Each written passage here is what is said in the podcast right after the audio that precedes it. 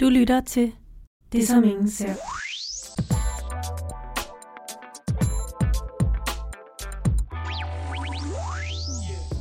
Goddag og velkommen til femte afsnit af podcasten Det, som ingen ser.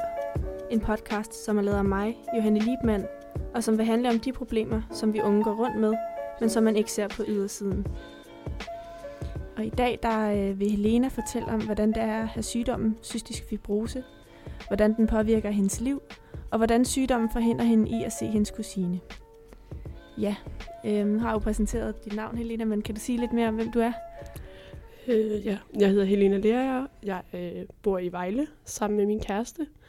Øh, jeg er 21 år gammel og er i gang med uddannelsen som kontorassistent. Øh, ja. Og du har øh, sygdommen cystisk fibrose. Ja. Kan du fortælle lidt mere om, hvad det er? Øhm, jamen, det er en genetisk multiorgan sygdom, der primært rammer enten lungerne eller tarmene. Øh, jeg er lungeramt. Øhm, min kusine, du omtaler, hun er tarmramt. Øhm, det betyder, at vi har nogle udfordringer i vores hverdag, fordi at helt basalt, så der virker vores celler ikke. Øhm, ja. Mm. Og hvad er det, hvordan påvirker sygdommen kroppen, kan man sige? Er det, er det nedsættelse af lungekapaciteten, eller? Øhm, ja, blandt andet. Jeg har en lungenedsættelse på, jeg tror, jeg har 60% funktion i mine lunger lige nu, øhm, i forhold til en almindelig rask person. Øhm, og derudover så tager jeg enzymer, når jeg spiser. Så det vil sige, at hver måltid det starter med et sted mellem 3 og 7 piller. Øhm, undtagen hvis der ikke er fedt i. Så æbler kan jeg godt spise, og vingummi og sådan. Snacks som regel øh, er rimelig sikkert, men hver eneste egentlig i måltid, der er det at huske at tage piller med. Øhm, derudover så tager jeg vitaminer, øh, fordi de er fedtopløselige, de vitaminer, som jeg tager. Øhm, så derfor kan jeg ikke optage dem lige så godt, når jeg heller ikke kan optage fedten i maden. Så tager jeg øh, antioxidanter for at holde mit immunforsvar oppe. Og så, øh, så hoster jeg mere end den almindelige Mm. person. Øh, ja. Mm. Og hvordan kan du godt dyrke motion og sådan nogle ting, eller hvordan påvirker den her lungenedsættelse din hverdag ellers? Øhm, man skal helst dyrke motion, øh, og det kan også sagtens lade sig gøre de fleste dage. Der er også dage, hvor at, øh, man nærmest ikke kan bevæge sig ud af sengen, for at øh, det går ondt at trække vejret bare. Øhm, den almindelige hverdag er, at, øh, at jeg sagtens kan gå rundt og sådan noget. Og have kolde lunger i lang tid er lidt et problem, så løbe en tur udenfor lige nu, er, øh, der vil man heller i et fitnesscenter og stå øh, i varme. Så, men øh, ja, helst dyrke motion. Og hvordan, hvor meget kontrol skal du til? Og, Øhm, jeg er på sygehuset fast en gang i måneden. Øh, derudover så er jeg i det, man kalder en IV-behandling. Øh, en gang hver tredje måned, som jeg også skal til opstart til. Så jeg tror, jeg er på hospitalet 15-16 gange om året. ja. Er det hårdt, synes du? Øhm, det både ja og nej. Du får selvfølgelig øh, fri hele dagen til det, fordi jeg skal køre fra Vejle til Aarhus, og så skal jeg både øh, have målt min lungefunktion og højde og vægt, kigger de også på, og have afleveret et ekspektorat, hedder det. øhm, og derudover så, øh, så snakker man bare med læger og sygeplejersker om, hvordan det går og sådan noget, så det kan hurtigt tage to timer. Og så når man alligevel er i Aarhus, så kan man godt lige tage IKEA, og så Mm. når man alligevel først at være hjemme en time før man har fri, så giver det ikke så meget mening at tage på arbejde. Så på den måde, så, øh, så fungerer det egentlig fint nok. Det er bare en hel dag, der bliver brugt på noget andet, end at være på arbejde i stedet for. Øhm, derudover IV-kuren, der, øh, den bliver man rigtig træt af. I sådan, den første dag, du tager det, der er du smadret i et døgn. Øhm, du tager det en gang hver 8. time, øh, og så sådan lidt længere hen på behandling, der er behandling i 14 dage ad gangen. Og sådan et stykke tid hen, der, øh, der er det sådan to timer, man er træt, efter man har taget det. Så det er ja, 6 timer i døgnet. Mm. Og det er jo så, øh, de fire af dem er de vågne timer. Øhm, så ja, helt fysisk er det hårdt. Det er også mentalt er det meget hårdt at skulle gå med den tanke om, at man ved godt, hvorfor man er på hospitalet. Man ved godt, hvorfor det er, man tager den her medicin hver dag. Og Mm. Ja. Er det blevet værre, din sygdom, eller har den ligesom bare været konstant, fra du ligesom fik den konstateret? Jeg ved ikke, hvornår fik du den egentlig konstateret? Øh, jeg, jeg var tre måneder gammel, okay. da jeg fik papir på, okay. at øh, jeg havde cystisk fibrose, men fordi at det er i min familie i forvejen, kunne min familie ligesom godt genkende mange af tegnene. Mm. Og derfor så øh, var de ret hurtige om at sige, at det er cystisk fibrose. Øhm, og så, øh, ja, det var bare lige den rigtige læge, der skulle sige det, før det var godkendt som diagnose. Øhm, og så, ja, det er sådan, så lever man med det. Mm. Og, og er der sådan, altså er der fremskridt med det? Altså bliver det bedre og bedre, eller bliver det værre og værre? Eller? Det bliver øh, værre og værre. Øhm, da jeg var lille, havde jeg en lungefunktion på 100. Øhm, en gang imellem så dykker den, hvis du har en infektion, eller jeg har også, øh, jeg er allergisk over for skimmelsvamp. Mm. Så når jeg, hvis jeg sover i et rum med skimmelsvamp, så dykker min lungefunktion bare sådan 40 procent eller sådan noget. Øhm, men det kan du ligesom bygge op igen ved at behandle, hvorimod nu er den rimelig permanent, har været rigtig lang tid nede på de 60. Så der begynder man at tage det som, at det er mit udgangspunkt. Øhm, så den er hele tiden dalende, øh, indtil vi finder noget forskning, der mm. virker. Ja. Hvordan er det at vide det? Øh, du føler dig lidt som sådan en tikkende bombe nærmest. Øh, jeg tror specielt også, fordi min familie har aldrig lagt skjul på, at øh, jeg kunne dø, og det har jeg altid vidste. Øhm, og det kan jeg jo ligesom se, at nogle af de andre med cystisk fibrose, de ved det ikke altid. Øhm, der var sådan noget CF-skole, da jeg var mindre, hvor vi ligesom øh, lærte om, hvad det var, vores sygdom egentlig betød. Øhm, hvor jeg ligesom tager fat i vores øh, overlæge, der ligesom er underviser til det her, og siger, hey øh, Hanne, nu kan vi jo dø af vores sygdom.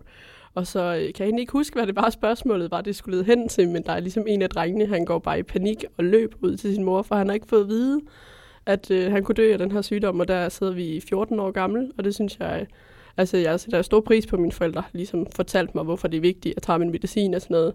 Men jeg tror også, det har, øh, det har gjort en lidt handicappet, at man altid har været klar over, at det her de kommer til at dø af. Også fordi, at da jeg var mindre, så var gennemsnitslevealderen den var meget lavere. I dag ligger den på de der 45-50 i Danmark. Hvor da jeg var lille, altså da, da de fik diagnosen, mine forældre, kan man jo nærmest mere sige, end jeg gjorde, øhm, der fik min mor at vide, at, øh, at de skulle ikke regne med, at jeg blev konfirmeret. Okay. Øhm, så der er alligevel sket meget? Ja, der er sket rigtig meget. Øhm, og det er jo både på grund af forskning, og det er jo ligesom, jeg tror også bare, det er på grund af, at vi generelt kan diagnostisere ting bedre. Øhm, jeg tror også, der er flere tilfælde, der bliver diagnostiseret, som nok ikke vil blive opdaget overhovedet, før det bare været, om du er død af et eller andet lungehaløj, og så har man ikke opdoseret og fundet ud af, hvad det egentlig var.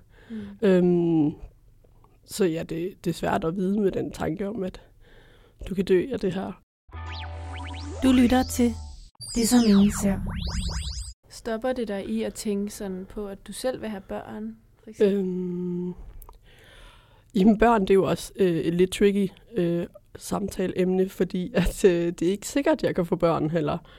Øhm, men det er ikke fordi, jeg vil sige, at det stopper mig fra at få børn. Men min kæreste, han sagde en dag, at, øh, at vi skulle ikke have for mange, for det ville være ham, der skulle stå alene med dem en dag. Øhm, det synes jeg slog lidt hårdt. Mm, øhm, Hvordan ja. har han det med det?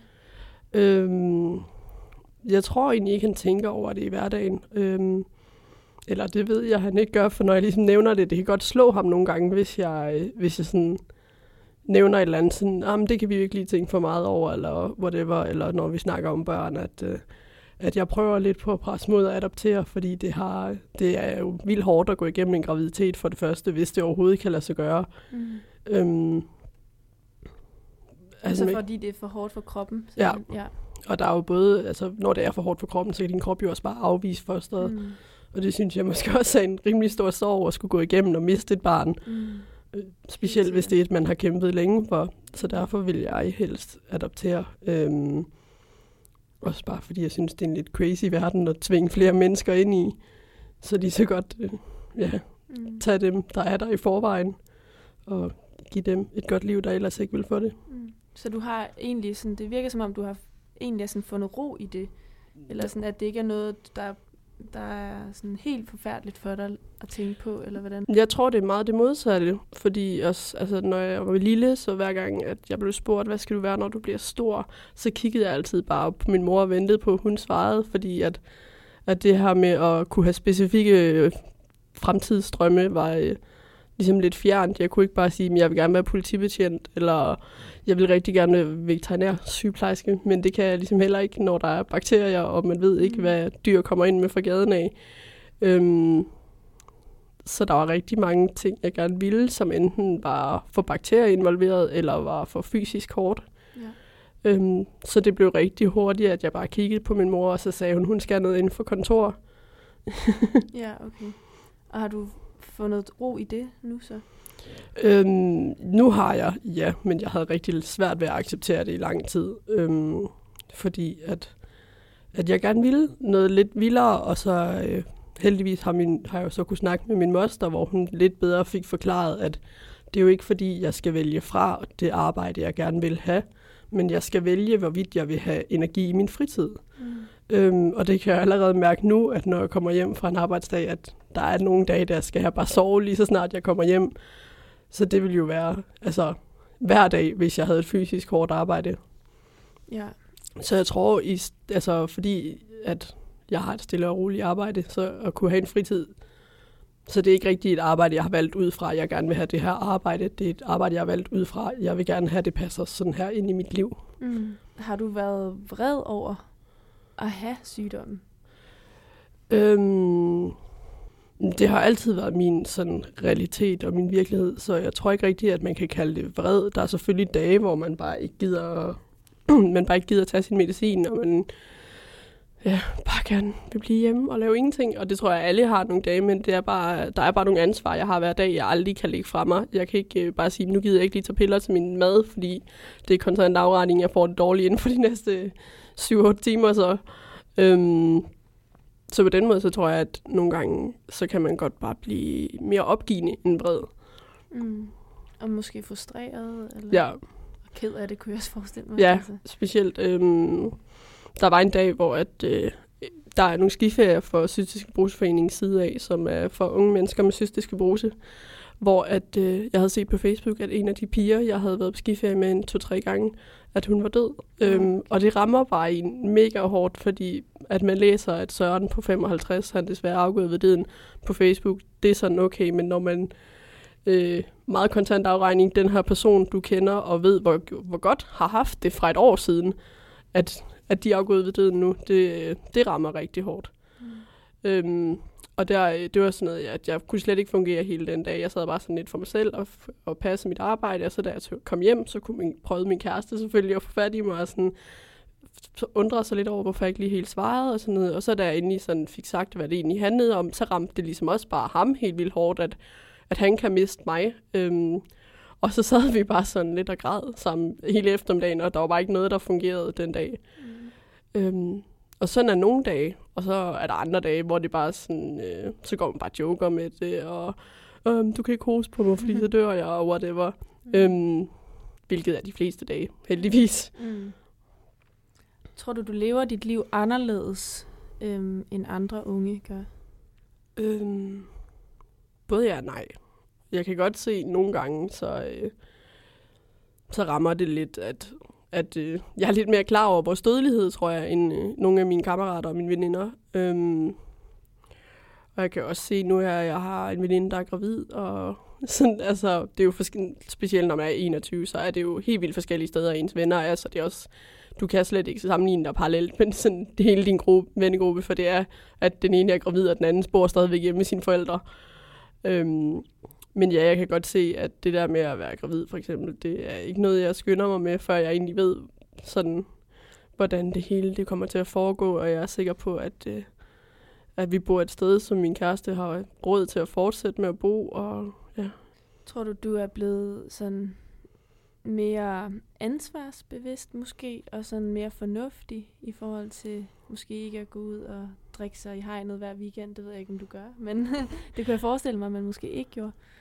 Øhm, både ja og nej, fordi mm, jeg tror ikke sådan nødvendigvis fornuftig, men meget mere ansvarsbevidst, tror jeg. netop fordi, at man hele tiden har ansvaret for sit liv. Øh, da jeg startede på min folkeskole, så fik... Øh, så blev min mor indkaldt til kæmpe møde, fordi at, øh, hvad skulle de gøre med al den der medicin, jeg skulle tage, og jeg skulle tage hjem i frikvarteret for at tage min medicin og sådan noget. Altså, jeg boede ikke så langt fra skolen, men det var bare heller ikke realistisk, at min mor hun kunne være hjemme hver dag i vores frokostpause. Og, altså, hvis jeg blev sulten midt på dagen, eller hvis der var en, der havde kage med, fordi de havde fødselsdag eller whatever, så skulle, så skulle jeg til at, at tage hjem, og, og lærerne ville ikke tage ansvar for min medicin, så jeg fik, øhm, til sidst der endte det bare med, at min mor hun sagde, prøv at høre her, jeg har også sat hende til at tage medicin selv. Hvis, hvis I bare lige minder hende om, har du husket dine piller, så ved jeg godt, hvor mange jeg skal tage, og jeg ved godt, øhm, ja, hvordan det hele det skal foregå. Og jeg, havde, jeg fik telefon allerede, der gik i 0. klasse, hvilket øh, mange af mine venner kigger meget underligt på mig, når jeg siger det, men det var simpelthen bare for at ringe til min mor og sige, øh, vi spiser det her, hvor mange piller skal jeg have? Så jeg tror både, at man får nogle privilegier, mm. øhm, men også rigtig meget ansvarsbevidsthed, for det var, at jeg altid bare tog, jeg havde, jeg, min mor skulle skrive under på, at jeg selv havde, eller hun havde ansvaret for medicin, men hun er der jo ikke, så det var jo egentlig mig selv, der havde ansvar for at tage medicinen. Du lytter til Det, som ingen ser. Hvad synes du er det absolut sværeste ved at have en kronisk sygdom, som påvirker dit liv? Øhm, det, at jeg dør af den, og tror jeg, og så at, det, at den er kronisk er et rigtig nederen ord. Øhm, fordi at ved alle andre ting i livet, vil være dårlig periode i livet, vil være en god periode, desværre også der. Men der kan du altid se en ende på det. Øh, hvor min ende, den er ligesom bare døden. Øhm, det synes jeg er rigtig hårdt nogle gange. Mm, der er ikke nogen kur. ja, præcis. Ja. Også, øh, det er kun nu her for nyligt, vi overhovedet er begyndt at have forskning, der kan behandle sygdommen. Indtil da har vi bare symptombehandlet så du får smertestillende, hvis du har ondt. Og, ja. Okay, så det er først nu, der faktisk er kommet noget, som går ind og måske øh, sådan holder den på lav, eller hvad man siger? Jamen, det er jo helt øh, på celleniveau, som vi har noget, der er galt. Det er mm. kromosomepar nummer ja. 17, tror jeg, det er. Mm. Øhm, som, der er noget, som der er en fejl i. Så det er først sådan nu, forskningen er fremskrevet nok til, at man kan gå ind og se specifikt, hvad er det, den her fejl, den gør, og hvad, hvad kan vi gøre som ja, modangreb. Og dine forældre har begge genet, men det er, det er vigende hos dem begge, hvilket betyder, at man skal have to vigende gen, for at, den er i, altså for at man bliver syg, ikke også? Ja, præcis. Øhm, hver kromosompar er de her to x'er, man har set i biologi, øh, hvor at der skal være en fejl på begge af de her øh, X'er i 17. kromosompar. Øhm, hvor at øh, min mor, hun, øh, min kusine har også cystisk fibrose, så vi vidste godt, at min mor højst sandsynligt var bæregenet. Øhm, så derfor blev min far også testet. Men fordi at specifikt den sådan, øh, mutation, jeg har, den er ikke så almindelig i Danmark, så det var ikke en, man testede for i Danmark. Der er kun mig og så min øh, grandkusine på min fars side, som har den i hele Danmark. Øhm, så den testede man slet ikke for. Øhm, så derfor blev han egentlig clearet til, at, øh, at han ville ikke, at han var ikke bærer af genet. Øhm, og det var han så desværre alligevel. Ja. Og så fik du så ja, de to gen, kan man sige. Ja. Øhm, og er blevet syg af den. Så øhm, har du nogle søskende? Jeg har en stor søster. Og hun er ikke... Ja, Vi ved faktisk ikke helt, fordi hun kan jo både have fået... Øh, altså hun er rask, ja. Men vi ved ikke, om hun er rask bærer, eller om hun er helt Nej. rask. Okay. For hun kan jo både have fået, på samme måde som jeg ja. kan få to sygegener, kan hun have fået to raske og været super heldig. Ja. Hvilket er det, vi krydser fingre for at sket. Ja. Øhm, men højst sandsynligt er hun nok bærer. Men hun er ikke blevet testet for det her? Øhm, nej, men det tænker jeg, når hende og hendes kæreste begynder at snakke om at få børn, mm. at, øh, at det er de kloge nok til lige at gå ind, og det er en blodprøve, tror jeg det er. Det er mm. slet ikke svært at teste. Nej, men for at de kan give det videre til deres barn, skal han så også have Ja, præcis. Ja. Okay. Er der mange mennesker, der har det? Altså uden at man tænker over det? Mm, det er faktisk sjovt, for det er... Eller, ja, det er sjovt, men nu kan kalde det. Øhm, det er den mest sådan udbredte mutation at være bærer på her okay. i Danmark. Men det er en af de mest sjældne sygdomme at have, fordi den er så svær at få. Ja. Hvormed for eksempel blødersygdom, det er jo et dominerende gen, så der øh, skal du kun have et rask, mm. ja. eller et sygt øh, gen fra en af dine forældre for at være syg. Ja. Har du nogensinde været misundelig på din søster? Så? Øhm, nej. Nej, det tror jeg ikke. Mm. Jeg tror ikke, man indser så meget som barn, fordi at Øhm, sådan noget som de vitaminpiller, jeg tog, fordi de lavede til børn, så lige med ananasmag. Mm. så min søster var egentlig mere misundelig på mig, og man får en del mere opmærksomhed. Selvfølgelig er det ikke mig, der direkte får opmærksomhed, men på grund af en sygdom, så øh, er det hele tiden en, der bliver spurgt om noget og sådan noget. Så jeg tror, som barn i hvert fald, har det slet ikke været... Der har jeg været glad for at tage ind forholdet, kan man nærmest sige. Øhm, og heller ikke nu er jeg som voksen, synes jeg heller ikke, at... Så jeg vil aldrig sige, at jeg har været misundelig, men jeg ved, at min, min søster har tit sagt, at hun, var, at hun ville gerne have taget den for mig. Hvis hun kunne, så havde hun taget den. Mm. Øh, hvilket jeg tror mere er den tankegang, man har i sådan en situation, at man har ikke lyst til at påføre sin søster en sygdom, så er man ligesom glad for, at man bare selv kan tage byrden. Ja. Ja, det giver god mening. Du snakkede lige om din kusine, som også, øh, eller du har jo faktisk to så, en grandkusine og en kusine, Ja. der også øh, har cystisk fibrose. Øhm, hvordan er det, det står til øhm, med det? Med, altså, der er noget med, at du ikke kan være i nærheden af hende. Øh, ja. Altså, det er ikke ude som sådan som udgangspunkt, så er det ikke umuligt at være sammen med cystisk fibrose patienter. Øh, og CF-foreningen laver ligesom også de her skiferie og familieweekender og alt muligt, både for at lære os at tage ansvar for vores medicin og for at lære os om sygdommen og sådan noget. Men fordi at øh, vi har et nedsat immunforsvar i vores lunger, så, øh, ja, så kan vi få bakterier, øh, som ligesom sætter sig på lungerne, øh, og de skal, dem skal vi helst ikke smitte hinanden med øh, alt efter hvilken bakterie der er. Der er nogle af dem, de er meget øh, angrebsdygtige, tror jeg, man vil kalde det. Øh, og der er nogen, der er meget mere tilbøjelige til at smitte end andre. Min kusine, hun har øh, bakterien Cepacia, som øh, er både meget aggressiv øh, og også ret smitsom. Øh, og jeg har selv haft pseudomonas, øh, som også gør, at man ikke må være sammen med andre CF-patienter. Øh, som egentlig er det, der gør, at vi ikke må være sammen, at der er en bakterie, som vi helst ikke skal smitte hinanden med. Hvordan er det, ikke at må se sin egen kusine? Øh, det er lige så stille ved at være hverdag nu, kan man sige. Øhm, men da jeg var mindre, havde jeg rigtig svært ved det, specielt lige øh, da hun fik at vide, hun havde bakterien. Jeg var 12 år gammel eller sådan noget, tror jeg, da, øh, da vi fik at vide, at øh, vi måtte ikke være sammen mere, og jeg var rigtig sur over det, fordi at vi havde sovet sammen hele weekenden, og Mm. jeg havde lånt hendes tøj som nattøj, og altså, vi har lagt med, altså, i samme dobbeltseng og sovet sammen en hel weekend, og så mandagen er hun til kontrol og får at vide, øh, det får man så at vide fem dage senere, eller sådan noget, tror jeg, at de har analyseret ens øh, slim, at, øh, at hun havde den her bakterie, og at det betød, at hun ikke måtte være sammen med andre cystisk patienter, og det desværre betød inklusiv mig. Øhm, der var jeg rigtig, jeg havde rigtig svært ved det i starten, specielt fordi det var hende, der havde bakterien, så det vil sige, det var egentlig kun mig selv, der var i risiko. Øhm, hvor at jeg ligesom mente, at det var risikoen værd øh, for at være sammen med min kusine. Hvor jeg så heldigvis har nogle øh, ansvarlige forældre, og hun har også haft ansvarlige forældre, der siger, at øh, vi skulle ikke være sammen.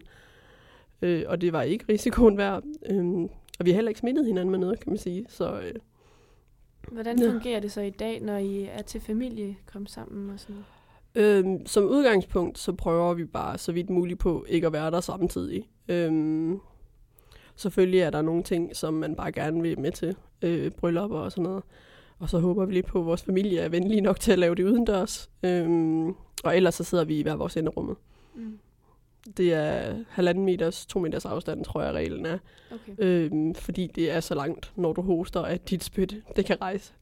Kan I så godt sidde og snakke sammen, og så bare være langt væk fra hinanden, eller hvordan gør I det? Øhm, både ja og nej. Det er jo, føles jo helt åndssvagt at sidde så langt fra hinanden. Øhm, øhm, ja, vi har lige fået lavet, vi, vi har fået lavet en masse videoer og artikler og alt muligt spændende sammen. Øhm, hvor at det ligesom bare var, at vi stod ved siden af hinanden, fordi hvis man så endelig hoster, kan man hoste enten fremad eller væk fra den anden person. Øhm, så samtaler foregår som regel skulder om skulder, mere end de foregår ansigt til ansigt. Øhm, altså, altså, vi er jo bare ikke sammen, med medmindre det er fordi, at der er en, der holder et eller andet, og der er stort nok rum, og, Mm. eller vejret er godt nok til at være udenfor og sådan noget. Men ellers er det, vi kommunikerer rigtig meget over Facebook inden, og så lige siger, hey, den der familiefest nu her på fredag, kommer du med, eller hvordan og hvorledes, og Mm. hvis den ene er syg, så skriver man lige til den anden og siger, øh, altså jeg er lidt forkølet, så det kan godt være, at vi lige, øh, hvem er, altså, med mindre, ja, hvem kommer, Mm. hvordan skal vi lige gøre det her? Har du sådan mistet lidt et forhold til hende så? Mm, det tror jeg godt, man kan sige, ja. selvfølgelig har jeg det. Det er jo svært at have et forhold til en, du ikke fysisk kan være sammen med. Ja. Mm. Er det hårdt? Øhm, jamen, øh, ja, det er det. Selvfølgelig er det hårdt, men det, det er også... Der er logik nok i det, til at man ligesom kan acceptere det, i forhold til, øh, når man bare har veninder, der er sure på en, når man ikke får nogen forklaring om, hvorfor. Mm. Vi har ligesom et hvorfor, og det gør det selvfølgelig en del nemmere at håndtere. Du lytter til Det som ingen ser. Hvad, hvordan er det i forhold til det her med at snakke om det med andre? Er det nemt nok for dig? Øhm, det kommer an på mange ting. For eksempel nu her i dag, når jeg skal mødes med dig, og jeg har fået at vide i god tid, at det er det, vi skal snakke om i dag, så, øh, så er det nemt nok. Så, øh, så er det ikke rigtigt, fordi jeg har et problem med det.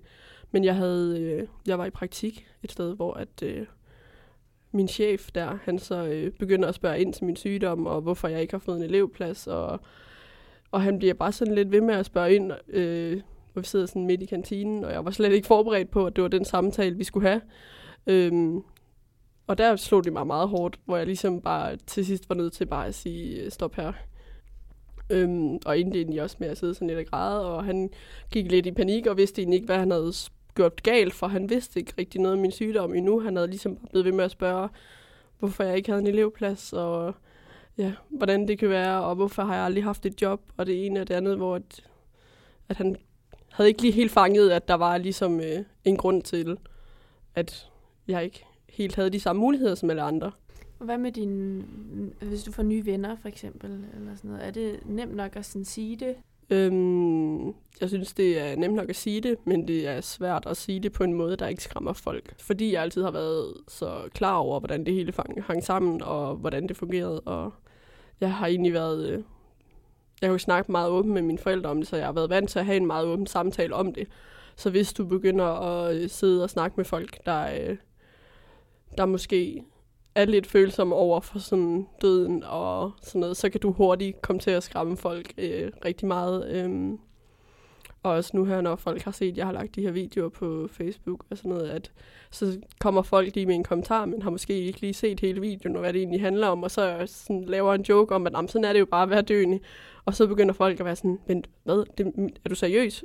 Og, altså, øhm, så jeg tror, jeg er lidt for åben om det næsten, når man tager det med nye mennesker, eller folk, man ikke snakker vildt tæt med. Hvad er det, du tror, der, der gør, at folk synes, det er svært? Øhm, jeg tror bare, det er, fordi det er så langt fra deres hverdag. Øhm, for det er jo bare hverdag for mig. Øhm, så derfor er det rigtig nemt for mig at snakke om, og på samme måde som du sagtens skal snakke om, at øh, hvilken studieretning du er på, og ja, hvad det egentlig indebærer, så kan jeg sagtens snakke om, at øh, grunden til, at jeg hoster, det er ikke, fordi jeg er forkølet. Øhm, og det er rigtig tit, der samtalen starter, at folk meget velmenende siger, "Men du hoster godt nok meget. Du skulle vist have været blevet hjemme i sengen, og så kan man sige, øh, så skal jeg blive hjemme i sengen hver dag. Mm. Og så allerede der går øh, samtalen i en helt anderledes retning, end hvad folk havde regnet med. Ja. Jeg tror mest, det er den overraskelse, der sådan slår folk lidt ud af den. Føler du, det på nogle måder er tabubelagt? Mm, på en måde, ja. At, øh, jeg tror ikke så meget det med, at, at jeg kommer til at dø tidligere end andre. Det er jo ligesom ikke så meget min skyld, kan man sige. Men at jeg bare er okay med det, tror jeg er lidt et tabu, at folk de kan, har rigtig svært ved at håndtere, at, at jeg er godt klar over, at det er sådan, min hverdag er, og jeg er godt klar over, at det er sådan, mit liv højst sandsynligt kommer til at ende. Øhm, så på den måde lidt, ja. Men jeg ved ikke, om det er tabu, som i, at det bevidst er lagt, at øh, vi er opdraget til, at det må man ikke snakke om, mere end at det bare er det et rigtig ubehageligt sådan, samtaler her. Mm. Hvad gør du? Gør du noget aktivt for at komme det her tabu til livs, eller for at aftabuisere det på en eller anden måde? Øh, jeg joker rigtig meget med min sygdom, øh, specielt hvis jeg ved, det er folk, der kan tage det. Øh, min ene kollega, han sidder i kørestol, hvor at, øh, jeg kan godt mærke, at hvad jeg kan sige til ham, er lidt anderledes, end, øh, end hvad jeg kan sige til min 32-årige kollega, hvor at, øh, ja, hun, hun ligesom har haft et øh, fungerende liv, kan man sige. Øhm, har sygdommen haft en effekt på, hvordan du ellers har det, sådan generelt måske psykisk, tænker jeg? Øhm, jeg tror i lang tid i hvert fald havde jeg rigtig svært ved netop det her med, hvad er din fremtid? Øhm, jeg havde svært ved, jeg startede med at gå på STX, fordi det er den mest åbne uddannelse, du kan tage. Øh, den lukker ligesom ikke rigtig nogen døre af, øhm, men det endte ligesom også bare med, at jeg vidste ikke rigtig, hvorfor jeg var der, og jeg vidste egentlig ikke rigtig, om jeg ville nå at kunne bruge den til noget, og jeg turde ikke rigtig gå i gang med noget længere uddannelse efter det, så det blev hurtigt til, at, øh, at jeg hverken snakkede med mine klassekammerater, eller øh, fulgte med i timen, og, og droppede egentlig ud på øh, halvvejs igennem andet år. Øhm, for ligesom at finde ud af, hvad fanden jeg egentlig ville. Øhm, for det var i hvert fald ikke det her lige nu, øhm, hvor jeg var på produktionsskole i et år, øh, og var ude at prøve nogle lidt forskellige ting. Prøvede at være pædagog, fandt ud af, det er super hårdt at være pædagog. Og så, øh, og så blev jeg ligesom bare spurgt, hvad jeg egentlig gerne ville, og så kom vi frem til noget skolesekretær, øh, fordi jeg ligesom kan snakke med mennesker en gang imellem, og så en gang imellem også bare kan sidde øh, og lave 100% sin egen ting. Øh, og ja, og så ligesom studievejlederen der igennem sagde, at øh, det var en kontoruddannelse, jeg skulle i gang med. Så ja. Har du taget nogle aktive valg i forhold til ikke at lade sygdommen påvirke dit liv? Ja, det tror jeg. Øhm, når du som øh, nærmest ambassadør for den her sygdom, som jeg jo egentlig er gang i lige nu, øh, går rundt og taler om den, så, øh, så skulle det jo helst gerne være en, der øh, passer sin medicin 100%, og som ja, øh, gerne sådan en lidt trist historie, men desværre får det dårligere, selvom man passer sin medicin 100%, øh, fordi det ligesom er det, der sælger historien bedst, og det er det, er det der gør, at øh, folk de tager lidt mere stilling til organdonation for eksempel, eller ja, at få penge ind i kassen til forskning, øh, hvor at øh, både mine forældre har opdraget mig til, men jeg tror selv er meget aktivt, jeg har taget valget, at, øh, at nogle dage så passer medicinen bare ikke ind, og så må man tage konsekvenserne. Der er rigtig tit, da jeg var mindre, der glemte jeg øh, at tage de her enzymer, inden jeg øh, skal spise. Dem glemte jeg at tage med mig. øhm, hvor at man nogle gange bare har sagt, okay, fint nok, vi er på grillbar, så må jeg tage konsekvenserne. Og så er der også bare andre dage, hvor at, at man passer det punkt og prikke, fordi du bare ikke har andre valg. Så jeg tror meget aktivt, jeg har valgt ikke, øh, ikke altid at lade sygdom bestemme, hvordan min hverdag skal gå, hvis det er muligt at lade være. Hvorfor synes du, det er vigtigt at tale om? Øhm, det er jo både fordi, det er rart, at folk kan have en forståelse for ens hverdag. Øhm, og derudover så er jeg rigtig træt af, at øh, kraft per patient får mange flere penge ind, end nogen andre sygdomme. Øh, fordi kraft bare er sådan en ting, alle ved, hvad er. Mm. Øh, men alligevel, når jeg siger, at jeg har cystisk fibrose, så er det 9 ud af 10, der siger, at jeg har en kusine, eller jeg har en, jeg har engang passet et barn, der havde, eller whatever. Øh, så det er også, og det er jo en rimelig sjælden sygdom, cystisk fibrose, vi er 500 patienter i Danmark. Så det er alligevel, at der er ret mange, der kender til den, men det er alle penge, de rører til forskning i kraft. Det synes jeg er træls. Fordi det netop er, at det er den eneste sygdom, man kan få lov til at dø af i fred nærmest. Hvor alle andre sygdomme, hvis du siger, at jeg synes, det skal bruges, så jeg kan ikke lige være med i dag, så er folk bare sådan, det lyder som en dårlig undskyldning, den sygdom har jeg aldrig hørt om før, hvor det var. Mm. Så det er bare for at lade folk vide, hvordan ens hverdag er. Øh, og at bare fordi, at jeg siger, at jeg har det fint, så er det måske bare fordi, det er nemmere at sige, at jeg har det fint, end at tage samtalen. Ja. Og lige her til sidst, hvad er dit bedste råd til andre? Helt klart at snakke med folk om det, men ikke reklamere med det. Øhm, hvis man altid bare går og reklamerer med, med sygdommen, så kan du hurtigt blive sygdommen, der er. Og så er der en person bagved i øvrigt, hvorimod at sætte sig selv først, og så sige, øh, i øvrigt har jeg den her sygdom. Øhm, og så tror jeg bare at følge sin egen mavefornemmelse. Som regel, når du er kronisk syg, så får du en ret god fornemmelse af, hvornår det er det rigtige at gøre for dig selv, og hvornår det ikke er det rigtige. Øhm, så ja, snak med folk og lev dit liv så vidt muligt. Bedst for din sygdom, men også bedst for dig selv. Tusind tak, fordi du ville være med i dag. Det var så lidt.